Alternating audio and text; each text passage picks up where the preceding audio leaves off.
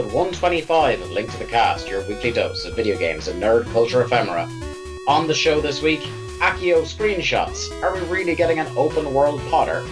No PSX this year, step forward an unlikely saviour. FIFA sales down year on year. What's up with that? And our book club this week talks about the game that got us to Spider Man on PS4. It's Sunset Overdrive. Let's start the programme.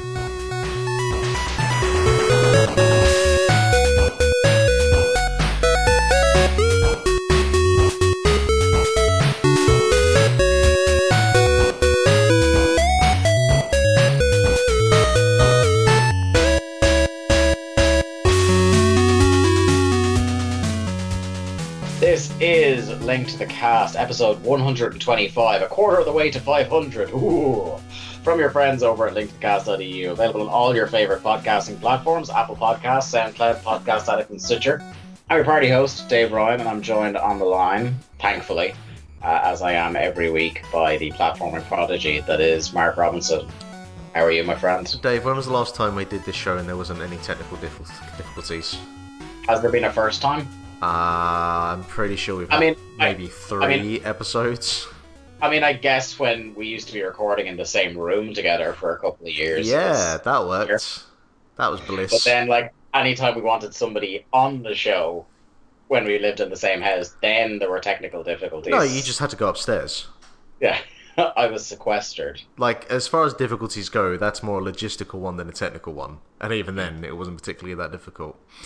I still think the, the all timer was the time that I tried to do. It was the first game of the year when you were up a mountain in China. Yeah.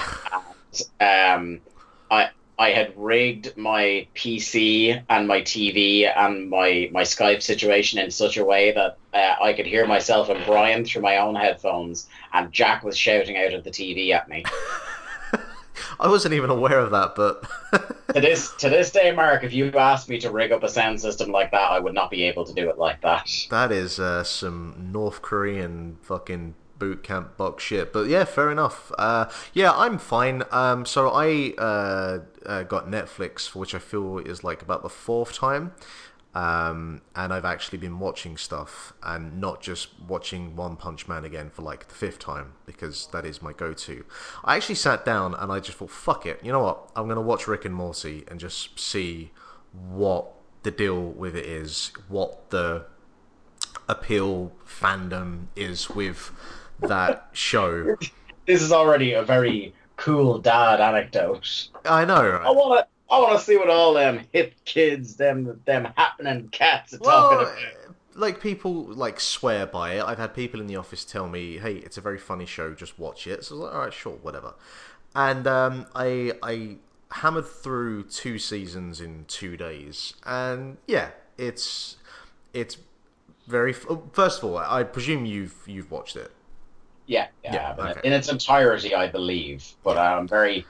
My memories of season three are quite sketchy. I'll be honest. All right. Um, so, as I said, I've done the first two seasons. Um, I, I pretty much went through one season in one day because um, I came into the office on Sunday because, as I think I've mentioned before, I live pretty much next door to my office. Um, and so I just kind of came in. I, I, I'm not completely convinced you don't live in your office. this is just Uh, a massive ruse that you have an apartment. There, there are times where it does feel like that, but uh, no, I, I came into the office and I just hammered through the first season while I was uh, on my PC playing games and whatnot. Because the stuff that I was playing meant that watching something would be a nice kind of thing to have in the background. I think I've realised that I find it very difficult to do one individual task in life. Like if I'm doing something, I need to also be doing something else as well. And I think that's come from the amount of podcasts that I listen to. That Yeah, uh, dude, I have the exact same thing. I have the exact same thing. if as long as I have a podcast on, I can do anything else because I know I'm accomplishing two things at the same time. Because l- life and time are fragile, precious things that I don't have anymore. Um, like if I play video games, I usually have a podcast on, and I can't I can't just play video games. I have to have that as well. Um, yeah, I it's just the one thing I can't do is I can't obviously read a book and do anything else because that's pretty much impossible to do.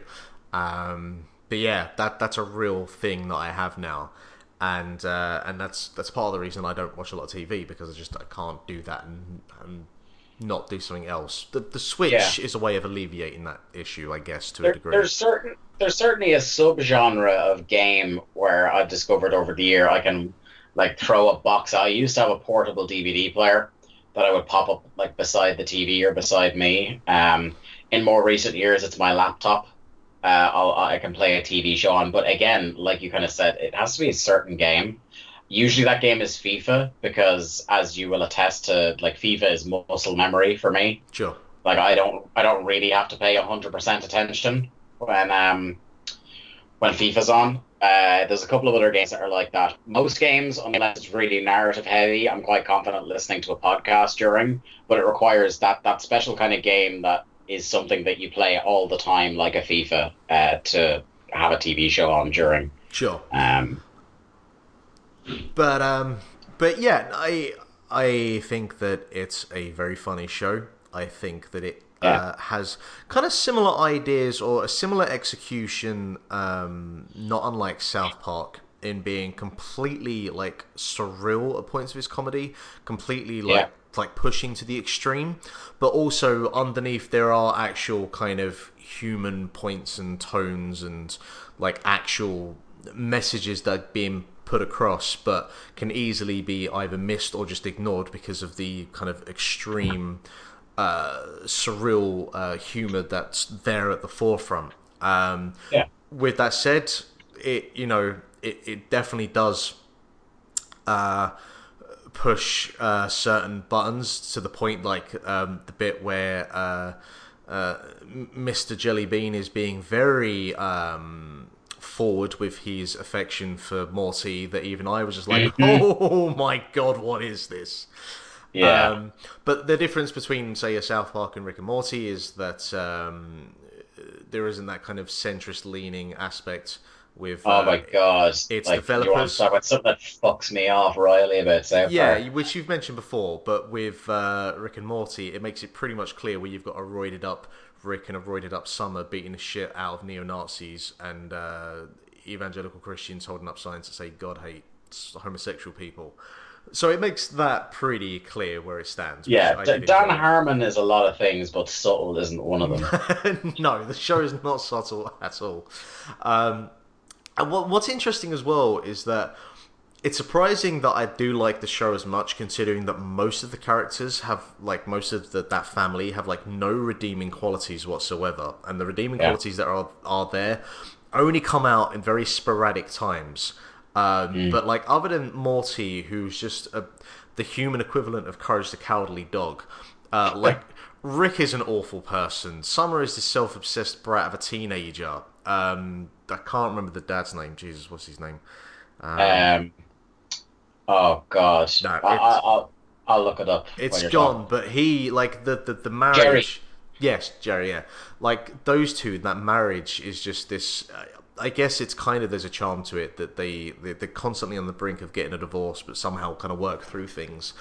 Um, and uh, yeah, just the, the the the concepts that um, that show goes with, uh, and the ideas and how like crazy it goes with them. Uh, I yeah, it, it pulls them off. Um, uh, and I think it was like three or four episodes in with the Mr. Meeseeks episode that I was like, okay, Yeah. I, I think I'm on board with this. I think I can work with this. Um, and yeah, it's it's it's funny. It's it's a good show. I'm like five years behind, but whatever. I'm here now. Yeah, I, I, I love the Mr. Meeseeks episode. I, I think it's um it's one of those shows where I don't think it starts off great. Uh, I think the first episode of Rick and Morty is the worst episode of Rick and Morty. Um, and is kind of like not fully representative of where the show would go from there. Uh, but if you get through that, you, will quite enjoy it. And, and I do love that first season. I, I, I'm a huge fan of Dan Harmon uh, one of the creators, him and Justin Roiland created the show because I love Community, which is the show he did before. Yeah. Um, so huge fan of Community, so that got me a lot of like that was what made me push through the the bad first episode to get to the good stuff. And uh, yeah, I really like it. The problem I've always had with it, and I, I think we mentioned it before on the show, is that like it has one of the more toxic fan bases around. Well, Uh, see, I with something like And, that. and this is coming from somebody who enjoys video games and professional wrestling. When I say Yeah. that they- they're particularly hor- horrible bunch of people. Yeah, see, I'm really good at ignoring that kind of stuff, Yeah. so it, it doesn't affect me in the way that it might some other people. And it's a fairly legitimate thing to have that be a thing that bothers you. But uh, for me, I don't know. I guess I'm probably far removed outside of the um, time when it was kind of around that, like Yeah. the, the extreme fandom is either I wouldn't say died down, but it's not as apparent and at the forefront as it may have been, say, two, three years ago. Yeah, like I, I usually when a new season comes out, um, like I'll wait until everybody has already watched it and the discourse has stopped, and then I'll just watch it all in one go, having not read any of the discourse, and then I will just not tweet about it because I'm just not interested in getting into a discussion about it. You know. Uh, so yeah, that's that's been me, and um, maybe next I'll watch. Um, I don't know. Uh, Arrested Development mm, maybe, maybe. What about or you? Community. Do you know? Honestly, I think Community would probably be good for you because you're um, it, it's very referential, and although like it'll reference some TV that you probably don't know, you're pretty cine literate. So like a lot of the movie homages and humor in it would be right up your street. I think I've I think I've watched one episode before and I did enjoy it, so maybe that's Yeah, and that's one that does it gets better. Like the first, I said four seasons. I think it's it's either three or four seasons before Dan Harmon briefly quit. Uh, that were really good, and then the season where he's gone is terrible, and the season where he comes back to finish off the show is pretty good. I thought you were going to say it takes four seasons to get good, like the Assassin's Creed No. Odyssey. Oh, it takes dear. fifteen hours yeah, to get good. I saw this. Uh, I actually watched a TV show myself this week, um, and like it's really good, but I'm I'm hastening to recommend it to people because like it's real fucking bleak. So in in some respects, it might be right up the Robinson Street. Um, but I watched Sharp Objects. Have you heard of this show? I have not. So um, this is a, a, an HBO show that uh, stars Amy Adams and Patricia Clarkson uh, and a couple of other people, and it's based on a, a Gillian Flynn novel. Gillian Flynn, who wrote Gone Girl. Okay, Um, yeah, yeah, I know that. Um, so it's a limited run show. It was only eight episodes, and I literally like I- it's been on my tablet to watch it for months. Like this show wrapped up, I think, before the start of the summer, and I keep going, oh, when I get on the plane or when I have a long journey, I'm going to get into sharp objects. But I don't know if you have this. Like I definitely have this with shows I haven't watched before. There are some contexts under which I won't. Uh, not just that I have to be in the mood to start a new show, but sometimes I'll be like especially with HBO dramas and their tendency to have nudity, I'm like, I don't really want to get into the show while I'm here on a plane because, like, if someone walks by at an inopportune moment and there's just like an arse flying past the screen on it, Sure. I, I, I'm in a world of trouble. Uh, you know, uh, I, even though I'm just trying to watch Game of Thrones or some shit. So I, I kind of like a couple of times I had gone to start the first episode and I had no idea when when I hear these prestige dramas and the people are saying it's really good, I completely stop myself from finding out any more about it. I want the show to completely catch me off guard. So I didn't even watch any trailers for this show, had no idea what it was about. Um, and it's about this journalist that Amy Adams plays that um, she goes back to her own hometown, which is this like tiny, tiny town in like Bumblefuck, Missouri. Um, and she is going to report on there had been a couple of grisly murders of young girls uh, in the area. And she has, like, she's going back into the town where she kind of left in. It seemed like she burned a lot of bridges when she left when she was younger and she has a very very strange relationship with her mother and her stepfather um, and then she has a half sister that she, i don't think she's ever met or at least she was very small when she met her before and it's about her kind of getting your while she's there's kind of like there's two narratives going on there's the narrative of her investigating um, this these murders and getting back into her hometown and, and what happened to the town she left behind but then there's also like a lot of secrets in her past that are coming up. Um, the the cinematography, the editing here is brilliant because it has kind of uh, soundless memories keep blinking in, like as she's doing something. You know the way you'd have like a sense memory of something, Mark. Like if you're somewhere you've already been before, or like a flash of a memory in your head will come past.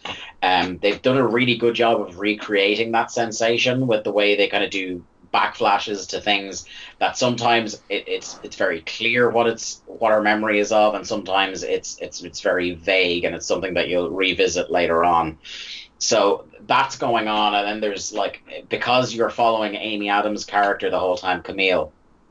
Um, you're unsure. The show keeps. Uh, suggesting to you that your narrator might be unreliable, that the things she's seeing and the way she's seeing them, or the things she's remembering and the way she's remembering them, may not necessarily be the way they are. Um, so you're constantly questioning um, what you're being shown and what is happening. Um, and it's like it, it, it unfurls as one sort of show for the first episode at the end of the the first episode, kind of something really kicks it into gear, and it's another type of show until I'd say the end of episode six. Something happens at the end of episode six, and pretty much the the very end of episode six, all of episode seven, and all of episode eight is just a non-stop onslaught of like revelations and and t- twists, but the kind of twist like not a not a Vince Russo twist as we would call it, Mark, where you're like that fucking makes no sense. But the kind of twist where you should have seen it coming, which is the best kind of twist. You know, when you look back on the things that have been presented to you and you realize, wow, that makes a lot of sense that that has happened. Um, that's the kind of thing you're getting in that show. It's like it's eight 45 minute episodes long. Um, it's probably one of the best shows I've seen this year. It is brutal and it is depressing and it like it, it, it is a, like a real downer of a show. I would recommend like having a box set of The Simpsons or something fucking nearby uh, for when you're done, uh, or get back to Rick and Morty season two for you. Uh, but yeah, um, Sharp Object, it's really really fucking good. But there's um, I will say. Uh, for anybody who hasn't really looked into it, uh, I, I will give a brief trigger warning before you get into it. If you have any sort of kind of issues with um, mental illness, self harm, that kind of stuff. Um, those issues do come up now and then in that show. I, I won't say how because I don't want to spoil it on people, but just be aware if that's something that you you find hard to deal with, um, and violence as well, of course, I suppose. Um, if those are things you find hard to deal with, and it mightn't be the show for you, but I, I thoroughly recommend it. Okay. Yeah. Uh, shall we talk about something less bleak? The world of video games. Mm, sure. Okay. Sometimes less bleak. Mm. Anyway, playing this week. Hey, check it out. I learned the bass line from Final Fantasy II.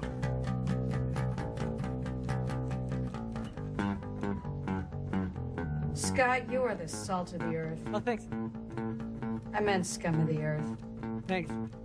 My friend, I'm seeing here that you haven't played anything what what what what is happening? Have you have you become a real boy? Have you have you grown up, aged out of this pastime? Virus? No, I just I haven't had time for anything this week. So um, ah, that's fair.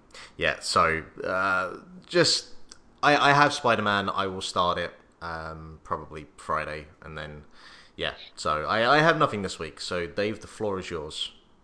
Yeah, I only have two really brief things here to talk about because I, as I was saying to Mark before we, we got on the air, the the backlog is starting to creep up. Um, I powered through and platinumed Spider Man, which I was talking about on the show last week. Um, and since then, I've been because I'm going away to Germany on Friday morning. I, I've been loath to get into anything new before I have to just go away for four days.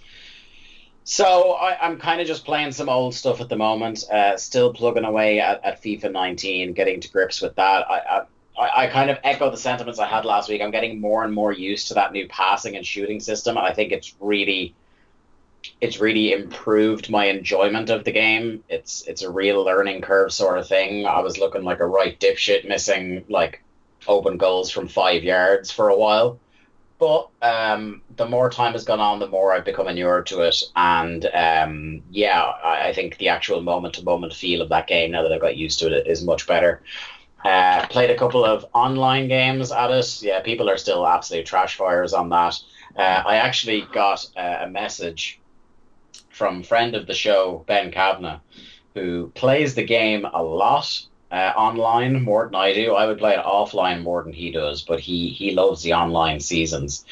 And uh, he likes to every year he likes to send me the first abusive message he gets uh, and he sent me his first one, which um, let let me tell you, I think it was one of the very first games he played, and someone was already uh, sending him abuse. And this is from a guy uh, who has the who has a reference to ketamine in his username. That's all I'll say. So that'll tell you that'll tell you the level of, of person you're dealing with. Would you like to hear a dramatic reading of this brief message, Mark? Please do. Please. This is uh, just this is indulge yeah. me. Yeah. yeah, this is very illustrative of the FIFA community when you just beat them fair and square in a game. I've never messaged anyone over FIFA before, but you, you shit cunt, how the fuck you managed to win is far from beyond me. uh, that's pretty much part of the course, then, really.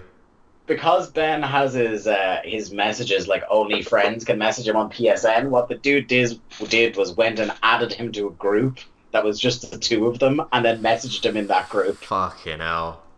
But that like literally that is I, I have gotten like that that seems to be like a, an unofficial template for bastards uh, to message people because I I have gotten the the line I've never messaged anyone over FIFA before uh, several times. So I don't know who the fuck these people are that like it's just oh it's it's always I've never messaged anyone over FIFA before.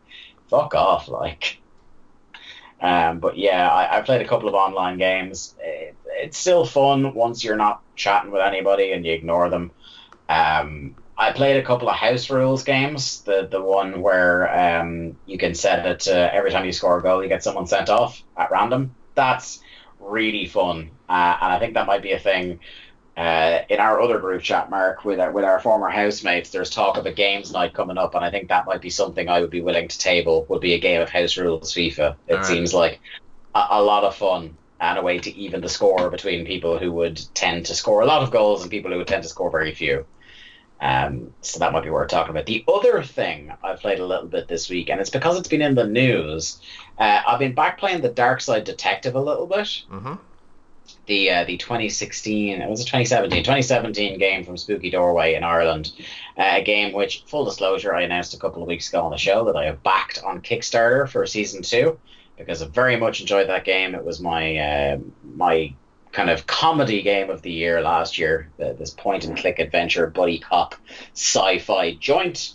Um, so I've been getting back into that because all the the bonus cases have arrived on Switch recently, and I haven't played through I think two of those. So uh, I've been kind of saving it for a special occasion.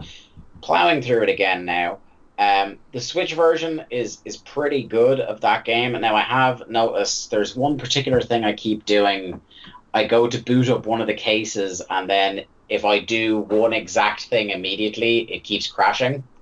Um, so like, there's a couple of bugs in that Switch version. Um, but other than that, like the because it's you know it's not exactly um, hemorrhaging uh, processing out of the CPU. Like it's not it's not having any hitches or anything like that because it is just simple like pixelated point and click. But um, yeah, other than those couple of issues, it works fine. Uh, I replayed through my favorite uh, uh, case, which is the one in the library with like uh, H.P. Lovecraft is in that, and uh, Terry Pratchett and a few others. There's lots of good references. Aleister Crowley pops up in the attic trying to get some porn on uh, the computer in the microfiche room. Um, yeah, it, it's a really good game. I, I, I really like it. I still kind of stand by my, even the second time round, I'm still chuckling at the humor in it. It's very much up my street. Uh, they passed 75% of their funding on uh, on Kickstarter the other day, and I think they've still got a couple of weeks left to get that remaining 25%. So if it's a game you enjoy, I, I'd go check it out. And I think on Steam you can get the first two cases for free if you want to try it out um, because I know our friends, Mark, over the Staying In podcast were um, tweeting at them about could they get a demo or something like that. So yeah, I think the first two episodes are up on Steam. It's it's well worth checking out. Yeah, that's that's pretty much all I've been playing. I don't really want to get too much into detail on games I've already long since covered on the show. So we just get straight into the news, shall we? I think we can do that. Cool. The news. News on the mark.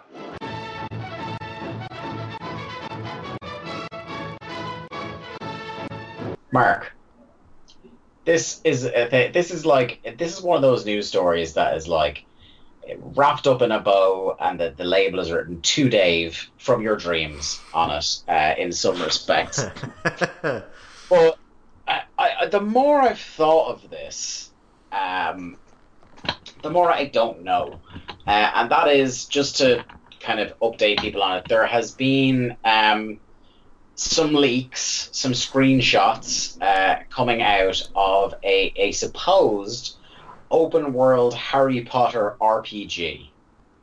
Um, coming from Warner Brothers, uh, but not, uh, according to the story from Eurogamer, uh, through Rocksteady. But uh, I, I didn't necessarily think it was, uh, considering I think I think pretty much everyone is agreed that Rocksteady are do- still doing something within like the DC universe, like I whether mean- it's uh, I would love to see a Harry Potter game set or using the like Arkham. Asylum combat slash engine. That is a Harry Potter game I'd play. That is the only Harry Potter game I would play. Fair. Um, yeah, so th- this came out. The, the screenshots look obviously it's. Um, I, look, I'll just read it. So this morning, footage claiming to be of an under wraps Harry Potter project appeared online. The video looked professionally made, and now sources with knowledge of the project have confirmed to Eurogamer that the project is indeed real and currently in development. The footage first appeared on Reddit courtesy of poster Vape This Bro, who claimed he was shown the video as part of some market research. In his words, do you think a random internet stoner would have the skills and patience to create this video? I don't know, but anything is possible. Uh, the video features sweeping vistas of Hogwarts from the Harry Potter books and films, uh, creatures which have debuted in subsequent Harry Potter spin off movies, Fantastic Beasts, plus a character editor, third person combat mechanics, and large set pieces. Warner Brothers has now removed footage from YouTube due to copyright claim, although mirrors of it are still available. Now, speaking of fandoms and uh, people that enjoy a particular thing, um, yeah, yeah, I, w- I will say that I tend to keep Harry Potter fans uh, a significant distance from me. So, like, I'm a huge fan of the books, and I, I like the films well enough. Some better than others. Uh, we don't need to go into that in, in this venue. But um, what I will say is, I wouldn't call it one of the more toxic fandoms around, but one of the more annoying. In as much as a lot of people who are really into Harry Potter will constantly look to compare real life events to Harry Potter things, and that is incredibly tedious because it's the same joke Which over would and over also again. include the creator of Harry Potter. Yeah, and it, well, yeah, that's now. Thankfully, I'm one of those people who ascribes to the thing that like author intent only matters a certain amount, and like once your art is released into the world, it's no longer really yours anymore. Um, so I, I kind of have divorced the the world of Harry Potter from the the increasingly weird woman who wrote it.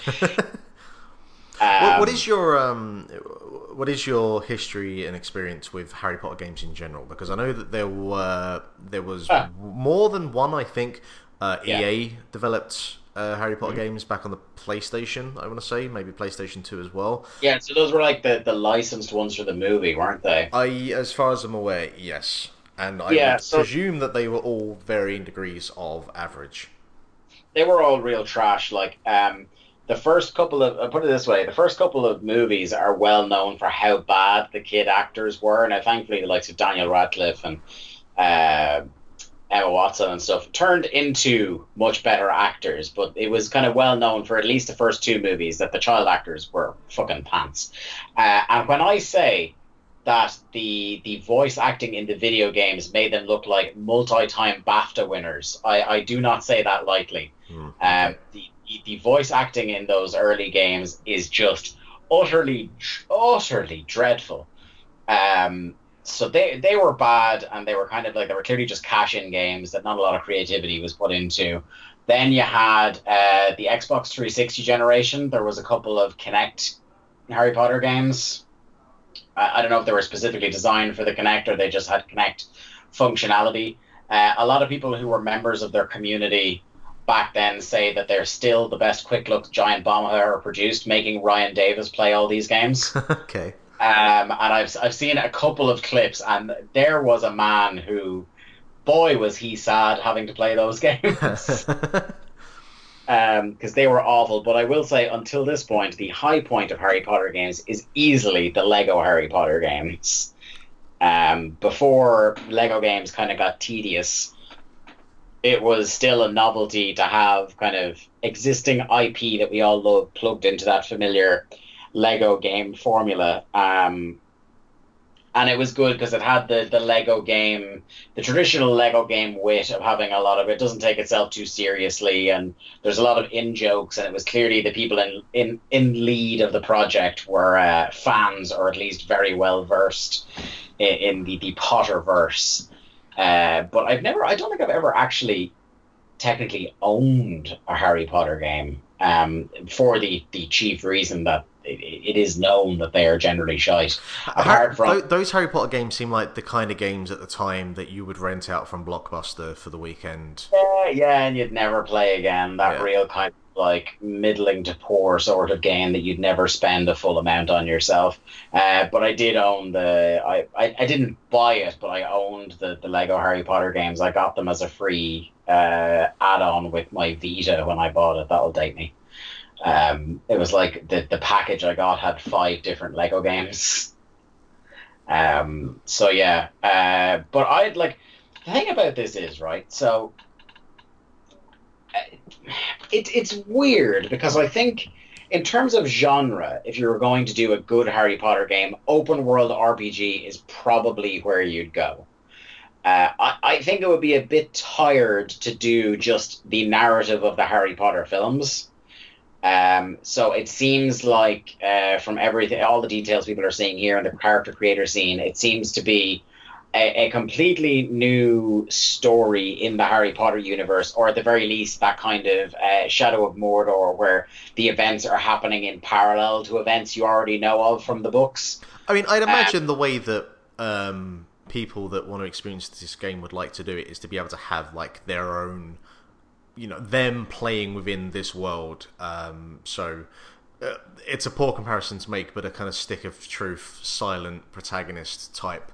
Uh, character who you know just gets to experience this world. You know, I, I Yeah. the, as as much as my understanding of Harry Potter is, there's so much that can be done and explored, and like even um, the idea of just being in this class um, for like a year or two and you know being assigned whatever um, house uh, you're going to be in and, and everything Yeah. that comes with that So, so like I started thinking about like you know getting assigned to the houses, as you said, sitting through the classes, and obviously much like with the Harry Potter films, in the backdrop of having to attend your classes and stuff, there actually is a wider narrative going on that will lead to a, a big kind of boss battle or, or final confrontation or some such. And I found myself going, yeah, that'd be pretty cool. But then I thought about it a bit more, Mark, and I think the game I want in my head is Street Bully Fighter. with wands. bully bully Bully, can Canis Canem Edit as we call so it So not here. rocksteady like, but rockstar yeah, but that's basically like if they do an open world game where like going to your classes is part of it, it's basically magical bully. You know, it wouldn't be a million miles off it. Uh, It seems based on the color palette and the, the, the screenshots that we can still see uh, from it, it, it's a bit more kind of like I wouldn't say adult theme, but at least it's going for a more kind of serious tone rather than silly. So maybe not quite bully, but you do know, what I mean. what, do you know what I bet this game will have I bet it will have its own version of Gwent Oh yeah, no, because there actually is stuff like that in Harry Potter. oh like is there? the Oh, then they're, they're absolutely going to like Well, take there, and- there's stuff like um, I know there's card games and stuff that I'm not particularly like. I haven't read those books in a couple of years, but I know there's like card games and stuff. But then there's obviously Quidditch. You could do something with like that could be a mini game, uh, and that's a really fun. Like if you could get a good engine for a sport like Quidditch, I think that could be a lot of fun if you Oh. actued put some time into it. if they wanted just- if they wanted to they could make that an online thing yeah, man. yeah They absolutely could. Uh, and then there's also like Wizards chess and uh, uh, and shit like that. Like there's plenty of the, the Harry Potter universe is so rich that there's plenty of stuff to do for side questing and, and different mechanics like that. Like you said, a, a kind of a similar to Gwent. I'm now I'm now seeing like the ultimate team packs from FIFA, but with Quidditch. Oh, you know, people would fucking pay for it if it was like if it was any good. But anyway, um, yeah, like as a fan, I'm like I'm interested, but I'm not like holy shit. This wasn't something that Because it's not. I don't know. I try to think like, what's the main mechanic of this? Is it trying to pass your classes? Is it combat? Like what? You know, it. It seems like something that could be trying to be so many different kinds of game at once and end up being not very good at any of them. Um, that would be a concern I would have. But I, I'm, I'm I will be keeping track on this because I think Warner Brothers have a bit of a hit and miss uh, track record with IP. Um, they made a brilliant Lord of the Rings game in Shadow of Mordor and then ruined it with its sequel. Uh, and they did what I think is a pretty severely underrated uh, Mad Max game. And I think people are going to be talking a lot more about that game next year because um, Avalanche, the, the studio, is it Avalanche? I can't remember. Whatever the studio that worked a lot on Mad Max is, they're one of the studios that's partnered in with Bethesda on Rage 2. Ah, Um, okay. So the car combat engine that is so so fucking good in Mad Max, it looks like just from the clips of Rage Two, it looks like they, they have brought their know how to to Rage Two, and they're combining that with id have worked on that game as well. So if id are handling the shooting. And the people who did Mad Max are handling the car physics. I think Rage Two is going to be a bit of a fucking belter next year. It, it does sound like they've taken everything that was a seven seven out of ten about that game and tweaked it to uh, i- improving that significantly. Um, yeah, and add, added Andrew WK as well. Well, yeah, that as well, which is all you need really for a, a better experience. But yeah, I, you know, my, my Twitter feed went mad, and uh, everyone was excited about it, and um, you know, it's.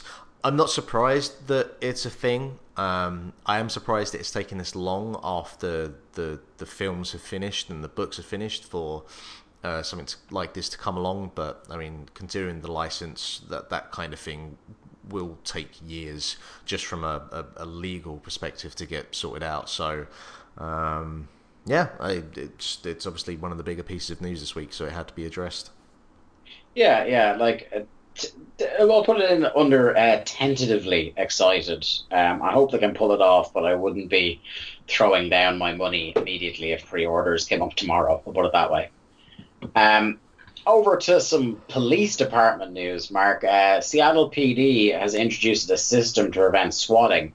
So, for those of you who don't know, swatting is this uh, thing that has started happening uh, in recent years with online gaming, where people will call police to the house of somebody they're playing online. Um, I'll read from the article here because this did have very serious consequences not too long ago. Uh, it's been around for a while, but the problem of swatting, the practice of deliberately calling police to someone's house, has only grown in recent years. It's a harassment tactic which people have used to target streamers in the hope they'll be arrested midstream. Although some consider it a prank, the reality is much more serious, particularly if you live in America where most police carry firearms. Only last year, Call of Duty streamer Andrew Finch was shot and killed due to a hoax call on his house, in which the caller claimed that Finch had killed his father and was holding hostages. Swatting is very much a consequence of the information age we find ourselves in. The stream swatting phenomenon, in particular, has only been made possible due to new broadcast technology which didn't exist a mere 10 years ago. It's somewhat unsurprising that the police have been left playing catch up, until now, that is. In what appears to be the first police anti swatting initiative, the Seattle Police Department has introduced a system to protect members of the tech industry, video game industry, and or the online broadcasting community from swatting attempts. The system called the Rave Facility, which I think I had a very messy night at once, uh, allows streamers to register themselves on a police database if they consider themselves a potential target for swatting. If an emergency call is made to their address, the call taker will share this information with responding officers. The Seattle Police Department states nothing about this solution is designed to minimize or slow emergency services, and in theory, it should reduce the likelihood of innocent streamers being shot. America, huh? Uh, what do you think about this, Mark? It's it's a sorry state of affairs that it has to come to this. It's it's a uh, resolution to a problem that shouldn't exist, but only exists because yes, America, uh, and is a- Because America and because the internet. Well, yeah, it's it's a poisonous combination of the two. Um, we live in the age of technology and uh, being online, and as a result, you will see initiatives like this from uh, police departments because it just you know, it's going to have to be done because uh, teenagers are fucking morons, and you're going to see this kind of thing where, and as we have seen, uh, streamers being shot innocently because of, of stuff like this. Um, it's it's a shame that it has to exist, but uh, you know, it's it's good that something is at least being done about it. Um, and you know, you can look at it from both sides, but it sucks that it does exist, but good that it's it's happening.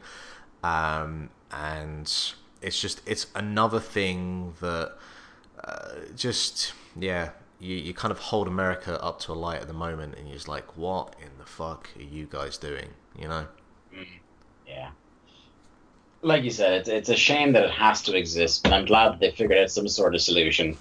But it's also, I mean, uh, this is a completely type of topic that isn't really uh, applicable to this show, but you would think that more the issue here should be, you know, if you have uh, a, an emergency response unit who just can't wait to fucking fire the trigger at the first sign of like activity, surely that that there should be the thing that should be addressed. Um, the correct. Uh, I mean, yeah, you, you, you would think, but like again, like you said, this is probably not the venue to go into the, the great many. Uh, am I being mad here? Am, I- am I being mad with this this thing that I'm presenting to you here? I, ju- I don't know.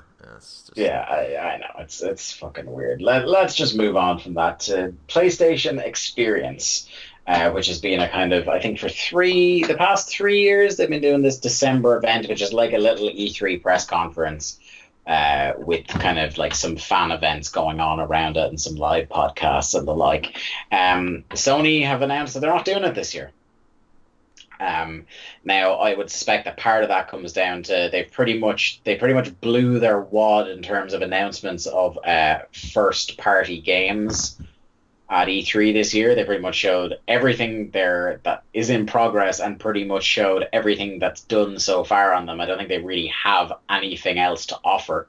So you kind of go, is it really worth having PlayStation experience if we're just going to be talking about third party and indie games that doesn't serve our agenda as much, especially when PlayStation are in the comfortable position of first place in this generation's console wars. So they cancelled it, which has bummed a couple of people out. Um, we had kind of suspected that maybe they wouldn't because it had gone so long without hearing about it. But, but before I get into the, the, the last minute savior of PSX, because there's going to be a PSX of a sort going on.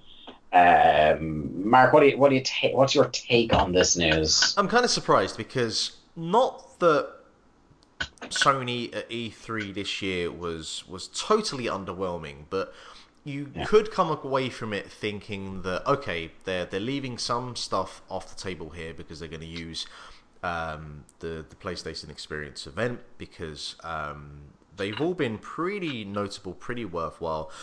Like they could have, if they wanted to, just simply have used um, their PSX event for say uh, Death Stranding. You know, if they wanted to say, right, here's here's gameplay footage. Here's just this is all that PSX will be this year, and I don't think Yeah. anyone would complain at all See, I- about that. I, I wonder did they look at it and go, well, look, our slate is a little bare going into 2019. They probably don't even know which first party games that they think will be 2019 will actually hit 2019. yeah, And the other part of it is what else is happening in Dec- in December? The Keighleys, the video game awards, Uh, where yeah. they they campaign hard to get as many trailers as they can.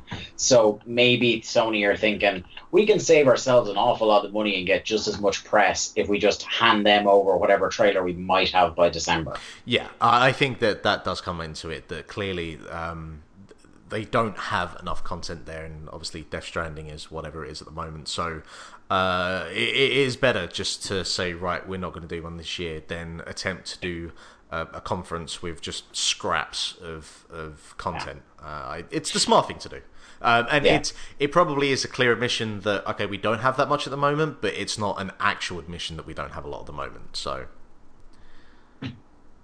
So with, with that announcement, in stepped and uh, maybe an unlikely hero for people that were hoping for a uh, end of year E3 press conference. Greg Miller of Kind of Funny uh, put out a tweet that knowing Greg was probably a little bit a joke, a little bit testing the waters.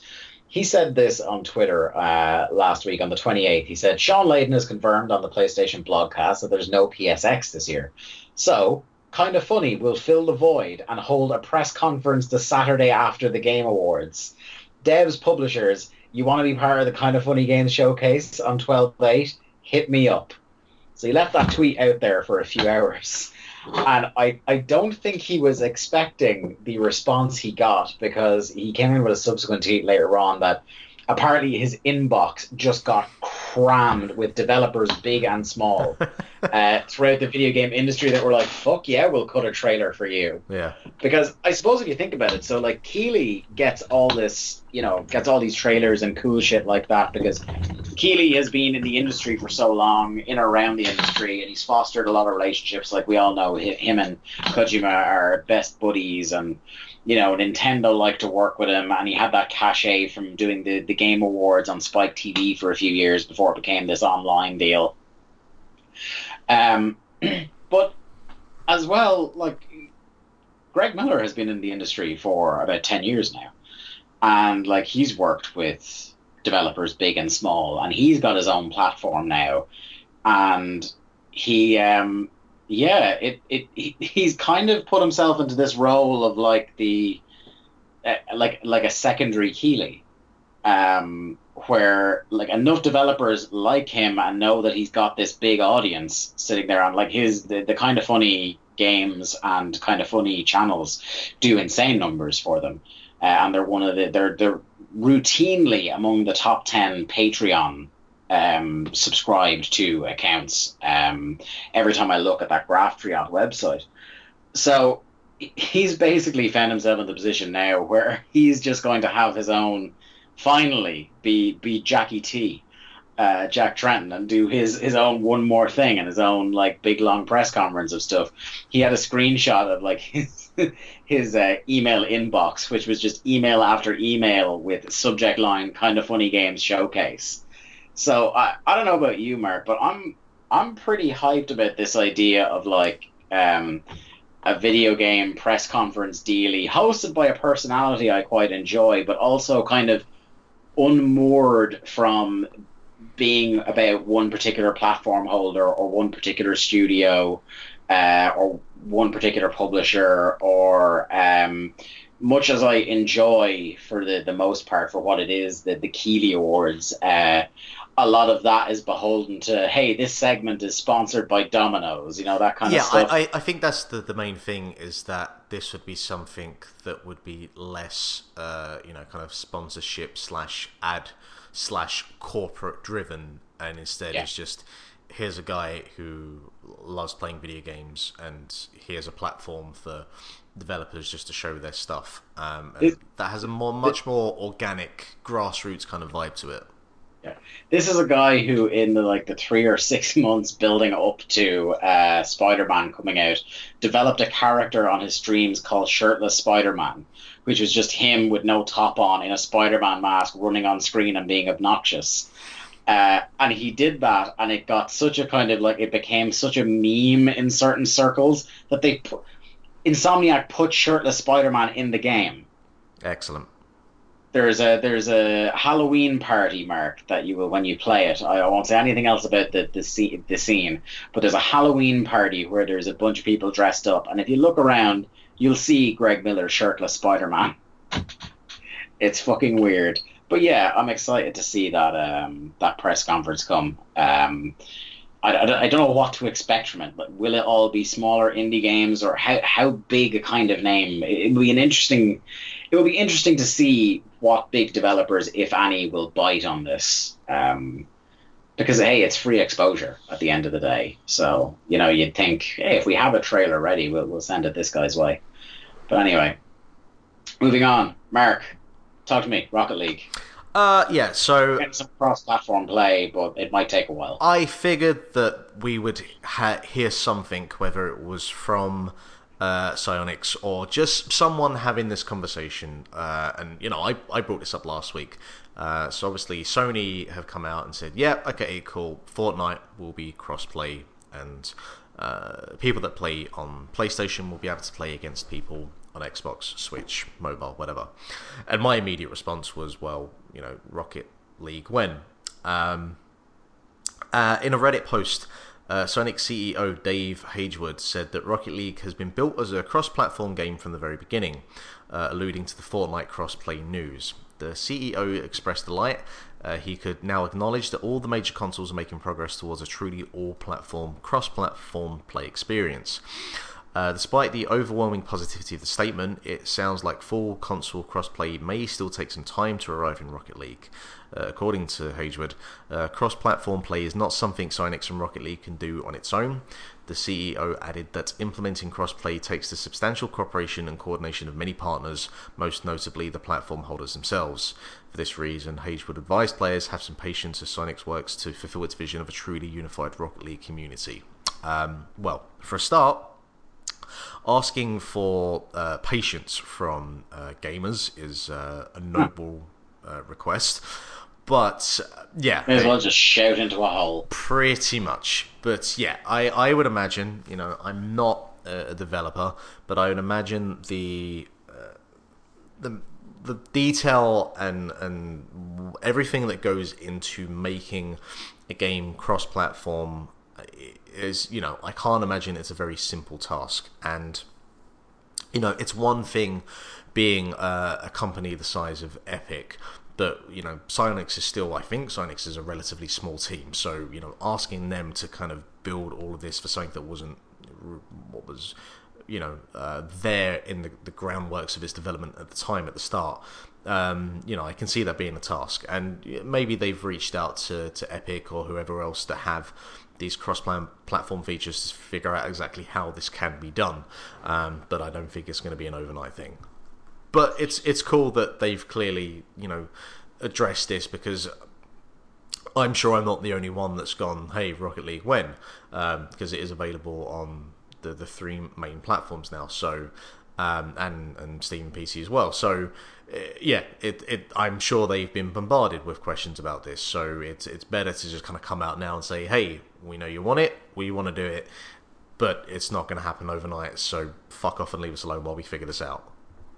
Yeah, I, I, I get it. Like, I bet they're real fucked off in one way that they had to develop this game from the ground up under the understanding that they couldn't have cross-platform play, and now a couple of years after the game launched, Sony have finally gone, yeah, all right.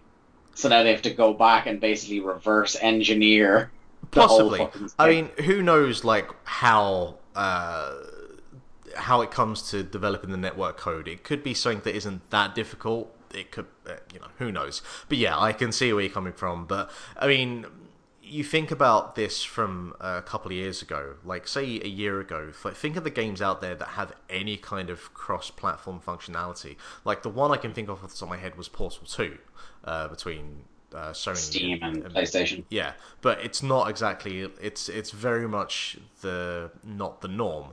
So. Um, you know, I'm I'm sure they're looking at this, and, and I'm sure all developers now are looking ahead to think about their uh, their game that they have that has online features and how they can possibly uh, implement cross-platform. Yeah. Um, m- moving on now uh, to FIFA news. My right, right in my kind of corner, right in my wheelhouse. Uh, the FIFA 19 launch physical sales are down at 25% on, on FIFA 18. Uh, I'll, I'll read what this Eurogamer article says and I'll kind of give my takes on it because I've been thinking about this a little bit. Um, FIFA 19 physical launch sales are down 25% in the UK. Uh, GamesIndustry.biz reports FIFA 19 is the biggest UK video game of 2018 after going on sale last week as expected, but physical launch sales are down by a quarter versus FIFA 18. According to the site, 64% of the sales were for the PlayStation 4 version, 35% Xbox One, leaving just 1% for Nintendo Switch. Uh, sales of the legacy version of the game were too low to register. That's the PS3 and Xbox 360 SKUs. Uh, it's worth contextualizing this stark sales drop each year, and more and more people turn to download rather than to buy discs, so physical sales are expected to decline. In fact, EA encourages the shift, selling limited early access, blah, blah, blah.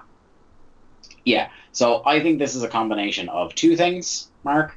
Um, I, I, think there's the natural trend and tendency towards this digital future. More and more people, just a year on year, will have access to the the kind of speeds of internet that that suit uh, downloading these kind of big games. Uh, the other thing I think is, is kind of like this article says, it's to do with the way EA sell FIFA. Uh, the early access through the Origin platform is, is one way. Uh, another way is this: they have if you pre-order one of the special editions of FIFA 19 through FIFA 18 on your digital store, they give you a 10% discount every year. This is the second year they've done that, so I imagine that contributes. And then this year, for the first time, they offered for the uh, the the two special editions. So the standard edition came out on the Friday of last week, uh, as is normal. But if you had the the the version that's I think a ten or more expensive, and then the super special version, which is like twenty five quid more expensive, um, you got to have it on the Tuesday. And because not a lot of places do midnight openings anymore, I imagine a lot of people who wanted to play that game early just got it digital to play it safe so that they would be able to play it early and, and be able to play it at midnight rather than wait the following day.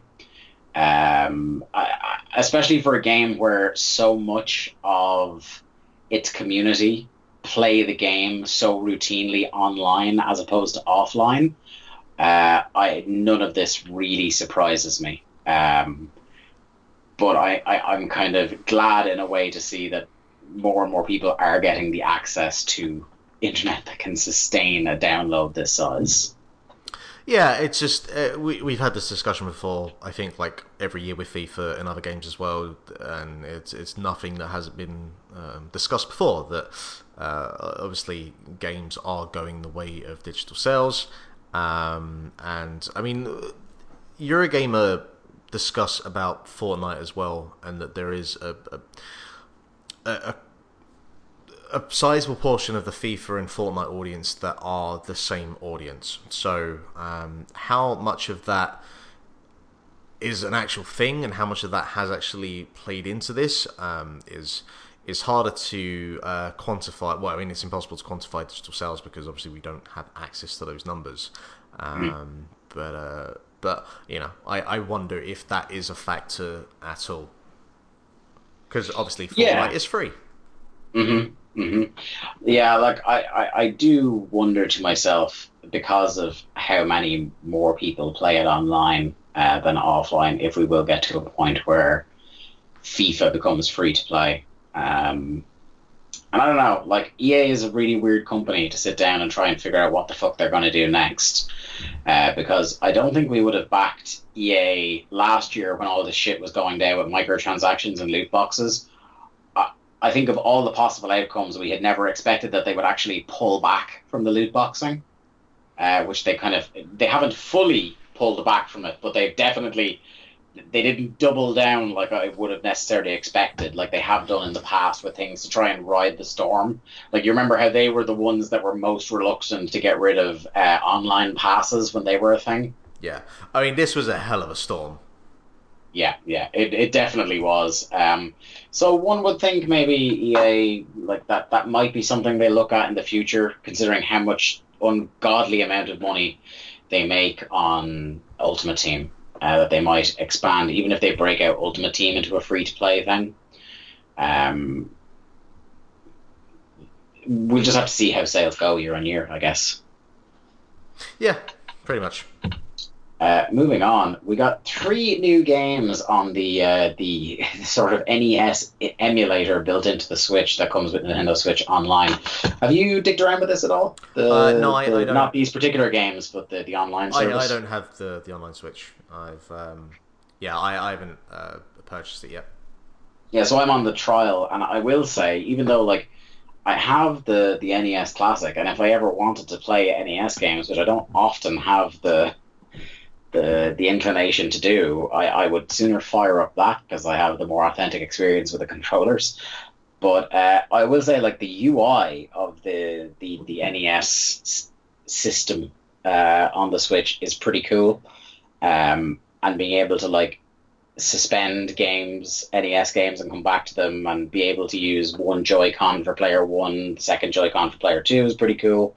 Um, but it's not really like if, if I'm keeping the service, it's because I want to play like Splatoon. It's not because I want to play NES games. I'd like SNES games, please, if Yeah. possible. But whatevs.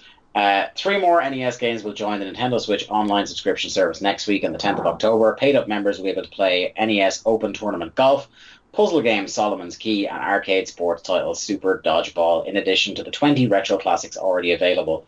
It'd be interesting to see, Mark, because I don't really have any great affection for any of these three games. But it would be interesting to see if they add games at a similar rate. Like every month, we'll add two or three new games. I I mean, I think they have to because, like, these games here, for me personally, and I'd imagine the case for, for others, it's the kind of thing you're going to pick up for 10 minutes and go, huh, this is what that is, and then never touch it again.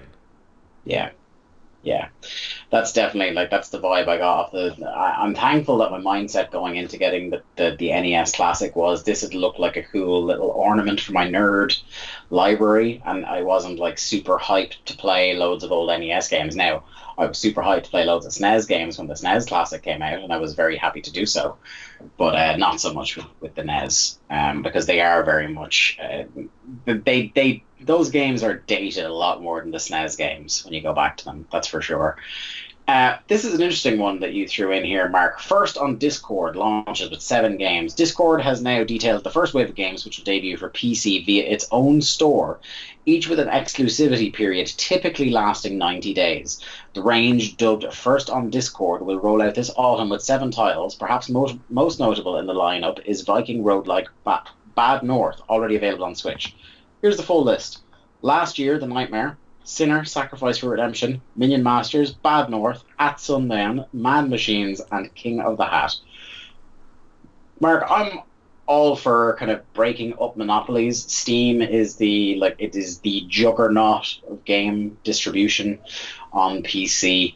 Um, what do you think about Discord of all people trying to get their hat in the ring here on this? Like, I would be inclined to think that that the horse is already bolted. I don't think anyone is getting really too big a market share uh, compared to Steam. We, I, I think the the people that have the best chance of getting even mind share on the market are the likes of itch.io, who you know give away a bunch of free games. Uh, GOG, who specialize in, in, in older games, that kind of finding that niche rather than trying to come up with a competing platform. But uh, what do you make of this? Uh, are any of these games standing out to you, or just kind of what do you think of it as a whole? So, in terms of the games that are available, not really, but it is interesting because instead of being this new games platform uh, service that is available, it is this is a platform that has been available for a while now and has a God, how many I can't even remember how many um, people actively actually you know let me let me type how many people use Discord about 19 million people use it every day, and as many as 8.2 million people have used it at the same time. And that those figures are only you know going to increase uh, month on month, year on year. So it's better you know if you have the install base to begin with, um, then now being in a position to say, hey, okay, now we're going to uh, start selling games. Uh, it, Yeah. it gives them a pretty good platform to you know actually make this a viable service that is, is an alternative to uh, Steam. Now, as you mentioned, with the likes of Itch.io, uh, which is very kind of niche uh, indie uh, type service, and all the likes of GOG, which are yeah uh, older games.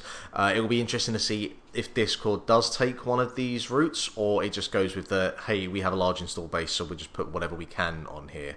Um, uh, and I guess developers will look and see if there is any, you know any kind of penetration they can get there because I mean, if you're on Steam, like there's no need to be on anything else. So it's going to be do Discord go actively after developers to say, hey, you should have this your game on our service, which I can't imagine many uh, developers want would want to just kind of limit themselves to Discord. So I'd imagine it will be developers who can't for some reason get on get their game on Steam. I don't know. It's going to be Yeah. interesting to see what this the games that get rolled out. Ones that can't get on Steam or ones that the financial incentive that Discord are offering is genuinely like a life changing amount of money. You know that are, they're that small a studio. Yeah, because to Um, think about it, like to not be able to get onto Steam is usually a sign that your game is pretty piss poor. not piss poor, like not necessarily even piss poor, but like staggeringly racist. or that, yes. you know, because I've seen a lot of games that really shouldn't be on Switch that could barely even be described as games, and yet there they are. Yeah, Um, I mean that, go, I- that goes I will across urge anybody who Sony has as well. uh, anybody who has a half hour to kill, look up the, the infamous Jim Sterling video uh, detailing his uh, his battle with digital homicide. Just for how bad games on Steam can get and how genuinely insane some of the people making them are. Uh, yeah. This next one, Mark, is fucking. If you asked me to pick what video game would be optioned for a movie, Dance Dance Revolution is not the one I necessarily would have picked. I mean, Uh, Dave, we're getting a Tetris film, so I mean, pretty much after that, all bets are off. Now, I was trying to think before we got into it, is like, how would a dancing simulator make a good movie? And I have the pitch for you, Mark. I'm listening. You ready? Are you ready? Yeah, I'm listening. I would absolutely pay money for a feature length documentary about the people that Ubisoft find to do their Just Dance demos at E3. Uh-huh. And I wanted I wanted to follow the people who go out and find the weirdos. I wanted to follow the weirdos themselves. I wanted to go to the room where they have to ingest large amounts of cocaine before they go on stage. Uh, I, I particularly want to go with the costume designers. I want a, I want a little arc with them where they go, yeah. Do you know what? New Rave Sub Zero is what I'm making this costume to look like. Or you know what? We're gonna have a dancing panda and some trumpets.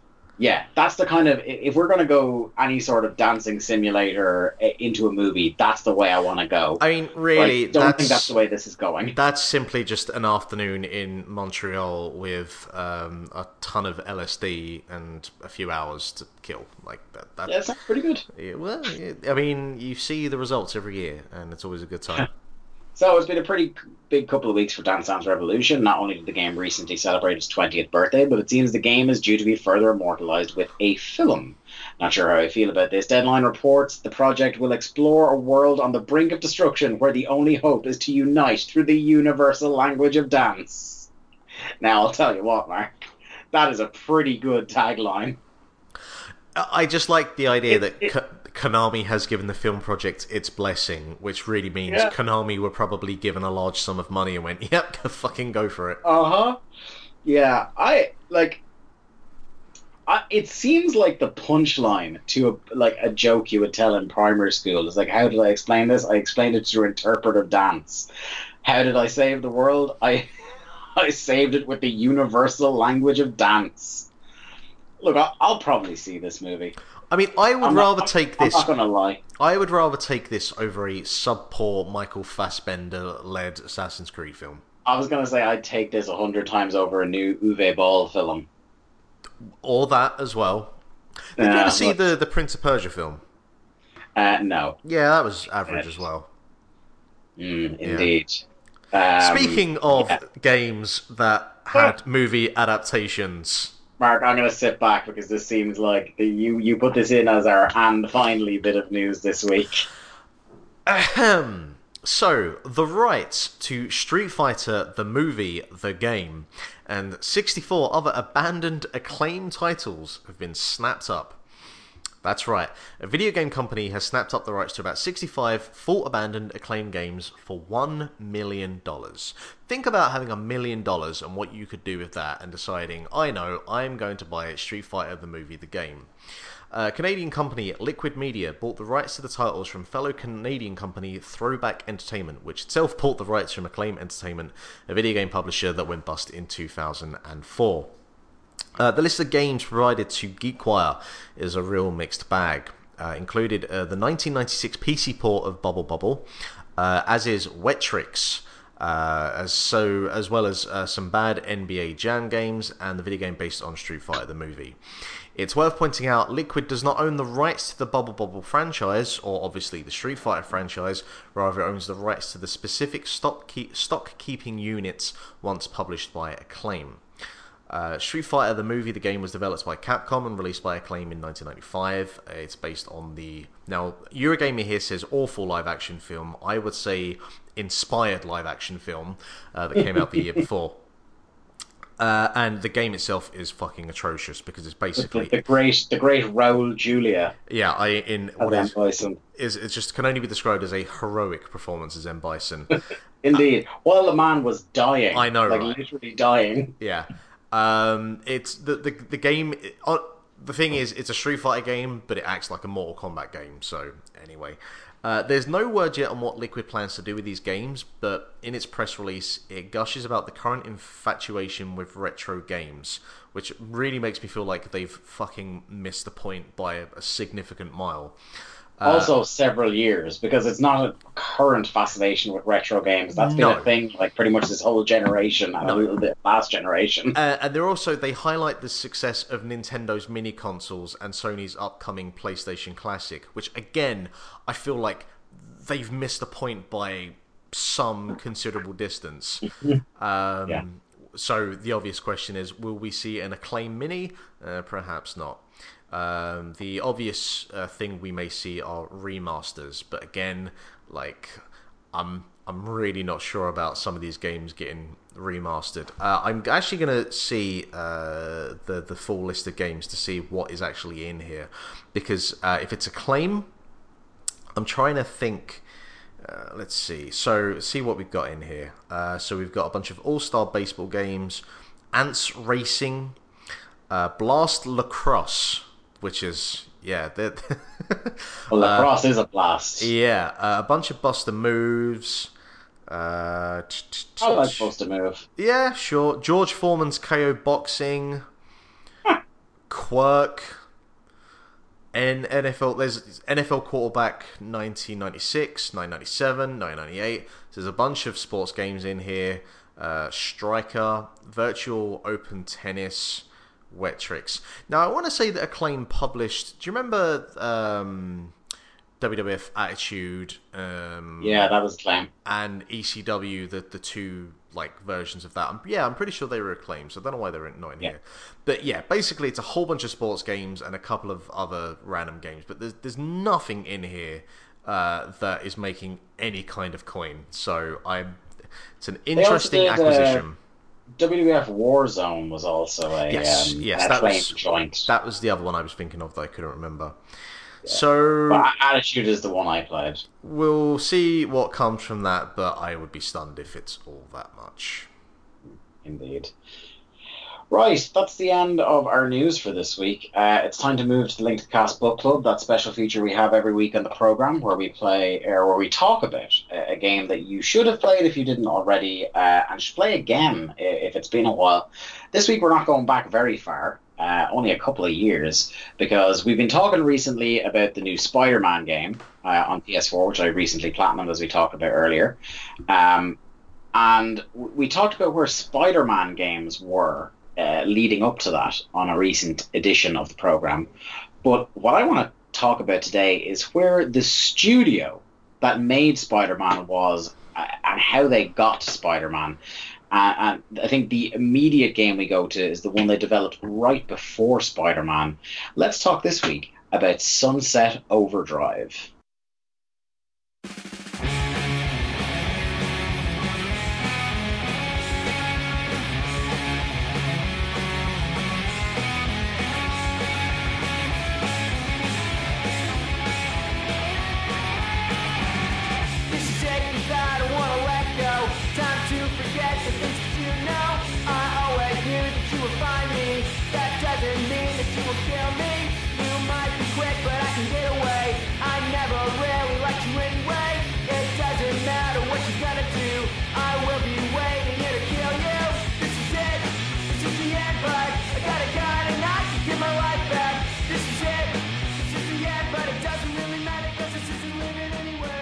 Sunset Overdrive is an action adventure third person shooter video game developed by Insomniac Games and published by Microsoft Studios for the Xbox One. It was announced at the E3 of 2013 and released worldwide in October 2014. The game is set in 2027 in a fictional metropolis called Sunset City. The player controls an employee of FizzCo who has to fight off the OD, short for overcharge drinkers, humans who have turned into mutants after drinking FizzCo's energy drink beverage. In the dystopian Sunset City, the player character can wall run, use zip lines, and grind walls to safely navigate through it with a large arsenal of weapons to use.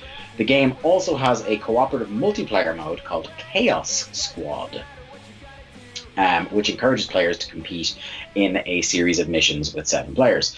As the game puts emphasis on momentum, the game does not feature any cover system whatsoever.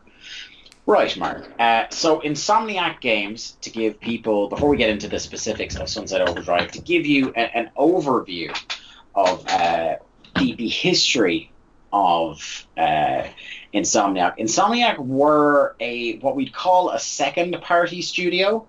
They, they weren't one of the completely owned and operated by Sony studios, but they were a studio that made games exclusively for Sony platforms right up until this game. Um, they started off with Disruptor and then immediately became a, a very renowned uh, developer because they are responsible for the Spyro the Dragon trilogy. Spyro, Spyro 2 Ripto's Rage, and Spyro Year of the Dragon on the PS1. Uh, going into the PlayStation 2, as if there, that wasn't enough of a legacy mark, they developed Ratchet and Clank for the PlayStation 2. Uh, the original Ratchet and Clank, Ratchet and Clank Going Commando, Ratchet and Clank Up Your Arsenal, which still makes me laugh, and Ratchet Deadlocked. Uh, the PS3, they did some more Ratchet and Clanks. Uh, Ratchet and Clank All for One, Ratchet and Clank A Crack in Time, Quest for Booty, Tools of Destruction. But the game they kind of uh, pioneered on, on the PlayStation 3 platform was Resistance. Uh, starting off with Resistance Fall of Man, which was that a launch game or just a launch window game, do you recall? Oh god, I can't remember. Um, it was definitely around launch because it was already out by the time I got my PS3. Um, da, da, da, I'm trying to figure out. Yeah, it came out in 2006, so it definitely launch year anyway, if not one of the launch lineup. Um, I, I don't know about you, Mark. I I liked Resistance, the first one. I thought Resistance Two was a bit. Mm, uh, and thought Resistance 3 was actually quite underrated. Were you a Resistance guy? Did you play any of them? Never, never a series that I actually got round to. Uh, just, it just the series that completely passed me by. Yeah, so after they kind of burned out on Resistance games, and Sony are kind of Sony are kind of funny in the way that they have this big network of developers they work with, and they seem to have good relations a lot of the times. But uh, when they hit upon something that works, they like more of that. So i i we've heard in the past about how kind of it took a lot for Naughty Dog to shake off Crash and, and be trusted with something else, and then in turn it took them a lot to shake off Uncharted and be trusted with something else. And each time, obviously, you think about the move from Crash to Uncharted, and you move from Uncharted to Last of Us, and like they really required something that was just massively mind blowing to be allowed to kind of leave that old IP behind and do something new. And there's a, a Noclip documentary that Danny O'Dwyer did on Guerrilla Games, which is really fascinating, uh, which talks about how just Guerrilla Games were completely done making Killzone games. It was killing them that they couldn't do anything else. Not that they hated Killzone, but you know, Mark, like like with any job, if the only thing you're being asked to do is just the same thing incredibly repetitively, you're going to go crazy. Um, and, and that's the problem with a lot of studios who end up getting sunk into this kind of serialized this this franchise um, that you never do anything else. You, you can experience a little bit of burnout so after this long association with, with PlayStation, um, the the only game they had made for Microsoft platform is uh, they had released Fuse on, on both PlayStation and Xbox, uh, PS3 and Xbox 360, and then they started in development. They they kind of said to Sony, "Hey, look, um, we're not going to be exclusive to you anymore. We're not just dancing with you anymore. And the next project we're going to do is going to be an, an Xbox exclusive uh, with Microsoft Studios Publishing. And that game was Sunset Overdrive. And I think I, I said at the time this game out because this was one of the very early games I was playing when we started doing this show some 125 episodes ago, Mark. Um, and at the time, I think I described it as somewhere in between like a Jet Set Radio, uh, an Infamous, and a Tony Hawk game uh, in terms of its its sensibilities and, and, its mechanics. And you played a little bit this as well, didn't you? I remember playing a little bit with with you. Yeah. Uh, I remember you just kind of sit me down and was like, "Here, this is what an Xbox One is. Here is a game for it. Enjoy." Yeah. So this was literally the when I saw footage of this game and I saw just this incredibly bright, vibrant, fun-looking game that scratched an itch I hadn't had scratched in many, many years. It, it made me very, very intrigued to the point where this is what sold the Xbox One to me. Um, this is why I bought it. I really, really, really wanted to play Sunset Overdrive, and I, I, was, for the most part, not disappointed. There's one particular type of mission and I think, that did kind of let me down a little, but we'll get into that in a, in a while. Um, and if you play Sunset Overdrive, uh, it doesn't take long for you to see why this was the studio that got Spider Man. Uh, for Sony, uh, some of the the the kind of the, the the attitude and the off the wall humor and the writing in Sunset Overdrive is very much at home in the kind of smartass Peter Parker sort of characterization that people enjoy in, in the comic books and uh, in, in the cartoons. So there's that, but the the actual world traversal in Sunset Overdrive is what kept me coming back after the initial it, it pulling me in with the colors and the, the humor and the, the style. Um, and the game very much, much as Spider-Man PS4 kind of does, not as not as they're not as harsh about it, but definitely in Sunset Overdrive they are, and that's the idea that you should never stop moving. Um, in Spider-Man, they've kind of they they've fashioned it in ways for you to like take a breath and think about your next move. But in Sunset Overdrive, it is it is legit like don't stop moving, keep going, keep finding rails to grind on, and I think that would have gotten incredibly, incredibly annoying had they not really done a hell of a good job uh, figuring out smooth ways to transition between grinding on a rail and wall riding and just kind of to get across the world a bit quicker to make a lot of these games and Insomniac did it again with Spider-Man a lot of these games falter on either making it annoyingly difficult to traverse the world or making it just look not great. And in both Sunset Overdrive and Spider Man, you can look like you're doing these insane tricks and bouncing about the place with a high level of skill when you're really just manipulating a, a couple of buttons.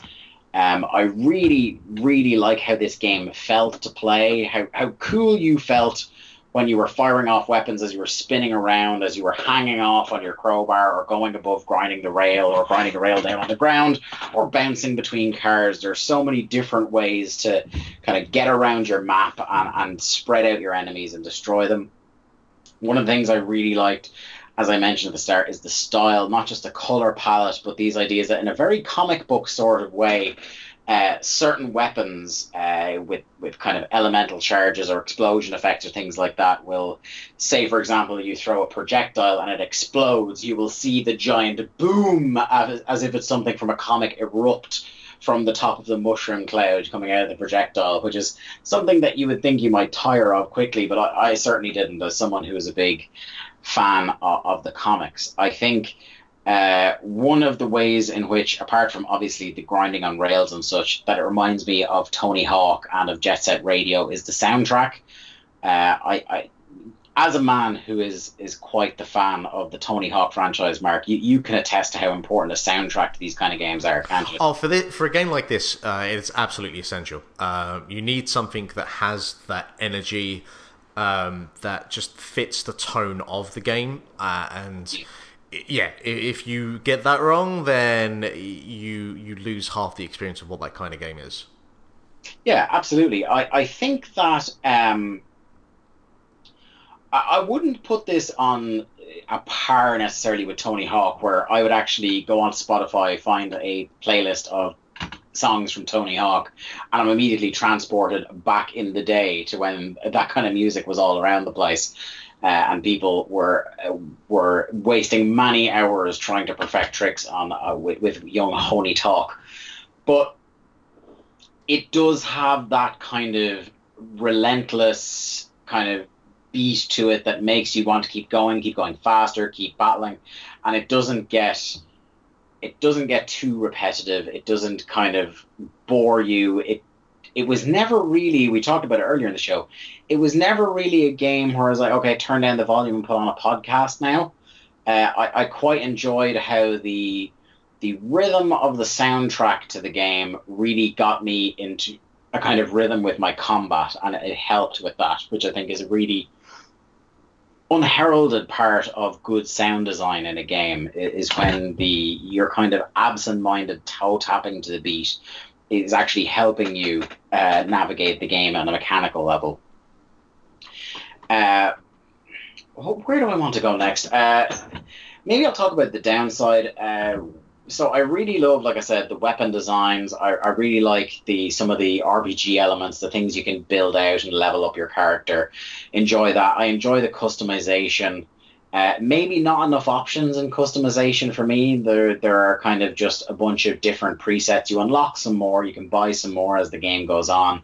But I think there was never quite, just for me, like I, if you're going to have a character creator, and a customization option for your character. I want to go the whole hog. I'm spoiled by the likes of a Saints Row that allow you to do all sorts of wild and fucking kooky things to your character.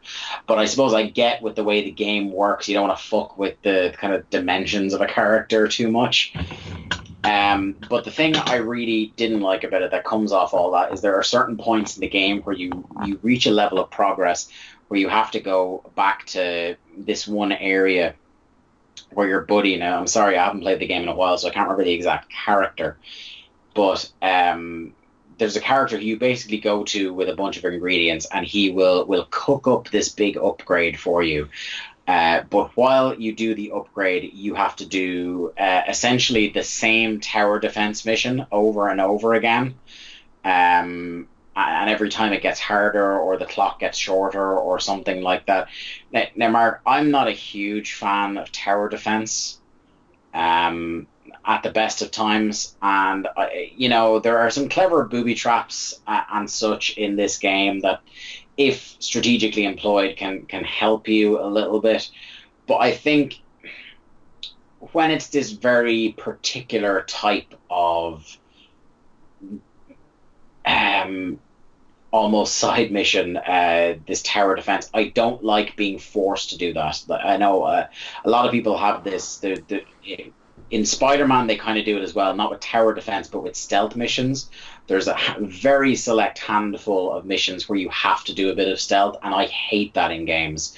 Uh, if you're going to have a type of mission that has something particular, whether it's sneaking around or whether it's tower defense, I would prefer that was kept off to the side on a side quest chain, so that I don't have to do it if I don't want to. But that's that's just me. Maybe that's uh, splitting hairs here. I don't know. How how do you feel about a thing like that? Because it's really, I think. uh, It's the only thing that really made me close to giving up on the game because I just really hate tower defense. Um, yeah, I remember the the bits in Gears of War Four that annoyed me were those Oh tower man, sections. yeah.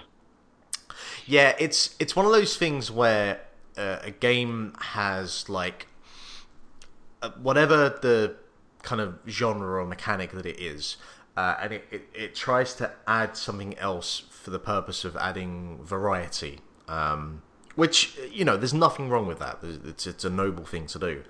Um, the problem that usually occurs is that uh, an idea or mechanic is implemented, but it's kind of like a half-baked idea, or it's not as fully kind of executed as it could be because it's just it's this thing that's kind of latched onto the side.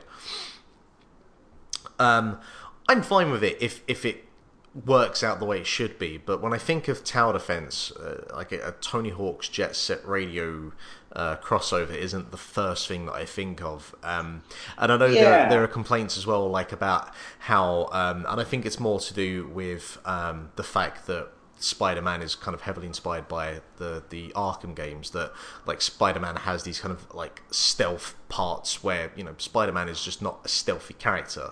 Um, so yeah, i it's it can work, but it has to be done uh, right, and it can't just be you know trying to add some level of of um, changing things up a bit for the sake of doing it if it's not implemented correctly. Yeah, I think it's like it's really the tower defense thing. One of my problems with it is that if you don't put a huge amount of time into it, you're just like, this is where I want to put a tower defense mission to slow things down or make it a bit difficult on the player. If you don't make it a dynamic enough experience, you get what this game has in its tower defense missions, and that is making it just really just a, a, a chore and a slog to go through. I wouldn't say like some of them are annoyingly difficult, but for the most part, it's just annoying. I, I just don't. I actively dislike them, and it's such a shame that this is how they pick the, their regular intervals in this game. Like maybe every two or three hours of play, there's a mission like this, and it makes it. It just is really frustrating. That I think uh, a lot of people who bounced off the game, I would be willing to put a little bit of money that that played a little bit into it because it really in a game that's all about how you don't stop moving it grinds things to a fucking halt which is just ironic in the highest degree um, and it's such a shame because that is probably the only real downside I have to this game. I think uh, on a musical level, on a on an aesthetic level, uh, it's knocked it out of the park. I, I think mechanically, so much is going right for it that it's it's maddening to me that this is this one thing stands out so like such a sore thumb, which I suppose in, in some ways, Mark, it, it's that it's a testament of quality to the rest of the game. That one thing that's just a little off stands out so much from the rest of it.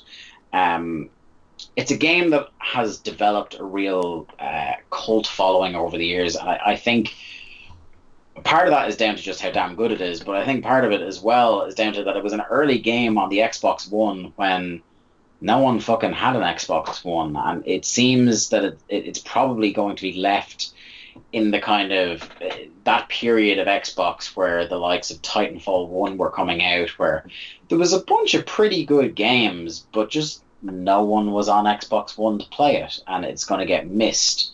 Uh, and it's a shame if this game, because it's published by Microsoft Studios, I suspect it never would come out on another platform. I, I would hope, because there has been a, a little bit of uh, chat that one of the teams, I think there's two teams at Insomniac, may be looking at a Sunset Overdrive 2, and that may be a multi-platform situation. And I hope they get another crack at it. It's a it's a universe that I think would be really fun to reinsert myself into. And I think after Spider Man, where there aren't really those kind of, there are some missions that are more difficult than others, and like all open world games, as we said before, there are some side quest chains that tend to be just variations on a theme, but that's kind of the cost of doing business with a with an open world game. Um, I, I think on the other side of Marvel Spider-Man, they could make an even better Sunset Overdrive, which in turn would inform a much better Marvel Spider-Man 2 whenever that would come out, which I assume it will based on how outrageously well that game is done. Um, but yeah, um, I suppose I'll, I'll I'll I'll take it to the end. Unless you you have you anything to add from your brief experience? No, it's um, it's it's hard for me to to uh, kind of come up with any like feedback or, or uh, comments on the game. But like for you, you say that it did. It was this game that was kind of a cross between like certain other games and clearly were heavily inspired by it. Like, do you feel that it it it reaches or matches any of those to any degree? And how do you feel like it as um, it was a launch game for the Xbox One? I feel it was. no, it was a year after. Oh, it was a year after. Oh, it was well then. Okay, so my second Yeah. question is completely pointless then. But um, as a game that's clearly you know heavily inspired by um, the games that we mentioned? Like, do you feel that at any point it kind of matches any of those what it's doing, or do you feel that it just it takes elements of those, it makes something that's a little bit different, but still clearly heavily inspired by, um, and and fills a void because obviously we you know don't have anything like Jet Set Radio or, or Tony Hawk's uh, at the time at the moment. Yeah, I, I don't think it's a return to that because I, I think there are certain genre of game there are certain genres of game that are I don't think you could reboot the entire the the wave that was the the skate game of the late nineties, early two thousands. I don't think you could just come out with it. But look, they tried to do another Tony Hawk a couple of years ago and look how fucking bad that was. Um what I do think it is, it's more the latter of the two examples he gave. It, it's a love letter to the likes of uh, Tony Hawk and to Jet Set Radio. I don't think it's necessarily trying to completely rip off those two. It is very much its own thing in a lot of ways, but I don't think you get to Sunset Overdrive without being heavily influenced by the, by those kind of games. Um, and it's just much like Jet Set Radio is actually a similar case to it. That it's a shame it was on uh, it was on a certain console and didn't get kind of more widely seen at the time. I think this would have been a if this had come out as a PlayStation 4 exclusive, I think people would have fucking raved about it.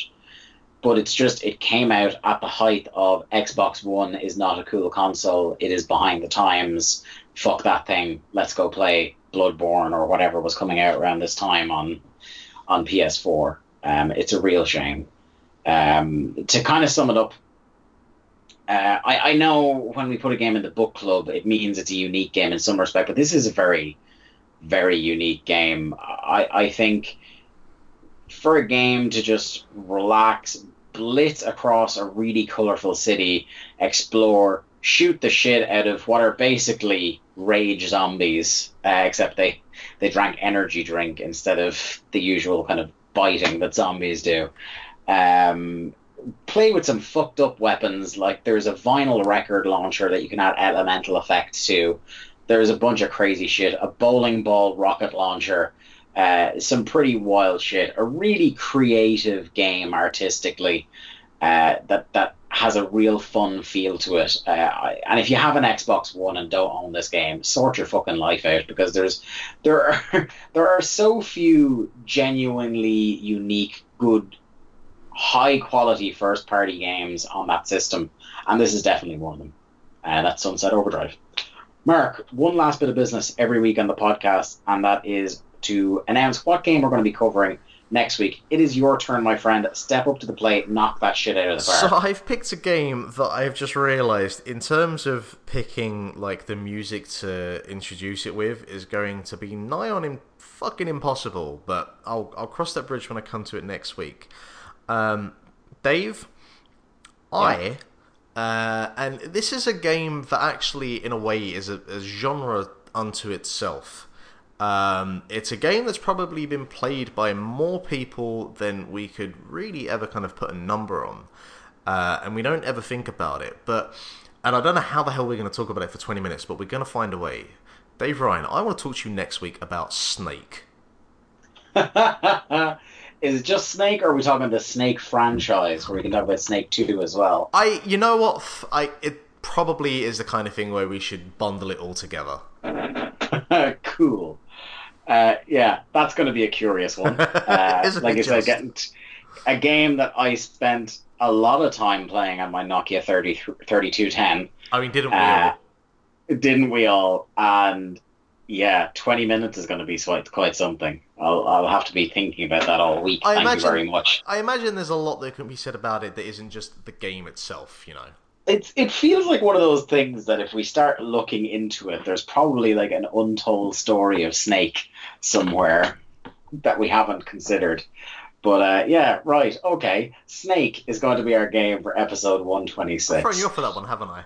You really have. This is, you know, I, I got to start thinking. It's been a while since I pulled an obscure one on you, and that's because I don't think I can ever top the Neverhood. Oh, never, never. never. I, I will. I will. I don't think I could ever pull. Actually, I did with Gods as well, didn't I? I, I was able to pull two games out that you'd never heard of before, um, and those are some of my proudest proudest accomplishments on this show. Um, anyway, that's going to do it for this week on Link to the Cast. This podcast is available on SoundCloud, iTunes, and most podcasting platforms. Just search for Link to the Cast, subscribe, rate, review, tell a friend. It, it all helps us. Website, linktothecast.eu. If you want to get in touch with us, drop us an email, linktothecast at gmail.com is where you can do that. Uh, social media, though, the best way to keep up to date with the content we're posting and to get a timely response back from one or the other of us. Uh, on Facebook, we're facebook, facebook.com forward slash link to the cast and at link to the cast on Twitter. Individually speaking, though, uh, I'm at the day to Dave and Mark is at Lithium Project. If games aren't your only interest, we may have the podcast for you. Also available in this feed are the Grap Up, which is a once every few months pro wrestling podcast that we actually haven't done since fucking WrestleMania. We need to do one of those. Um, usually myself, usually Mark, usually Jack, and the Chair Shot podcast own Barry Murphy, friend of the show, uh, on that show. Um, so maybe keep an eye out in the coming months for one of those. The Popcorn Social, which is a monthly deep dive into the latest cinema offerings with myself and Jack. We are in the process of trying to figure out a day when I come back from Germany where we can record one of those. We had one half in the can before uh, te- hideous technical difficulties arose once again. But uh, hopefully we can plow through next time because I really enjoy doing doing those shows with Jack. Uh, he's a great man to shoot the breeze with movies about. These podcasts plus your weekly Link to the Cast flagship broadcast are available in the same podcast feed. So just subscribe to Link to the Cast on your favorite podcast platform, and that should do the trick. And there are so many episodes, 125 as we say now in the can, and a bunch of popcorn socials and giant uh, sized annual specials, game of the year, um, some wrap ups as well. So if there's a topic you think maybe you'd like to hear us talk about, there's a fair chance, Mark, in our three some years doing this show, we probably have already talked about it. So go on to linktothecast.eu and search on there or search in your podcast feed once you've subscribed to us and you may be pleasantly surprised by some more link to the cast you'd like to listen to. Anyway, for this week on the program, I've been Dave Ryan. The man on the line has been Mark Robinson. We shall see you all next weekend. Good night. Uh, bye.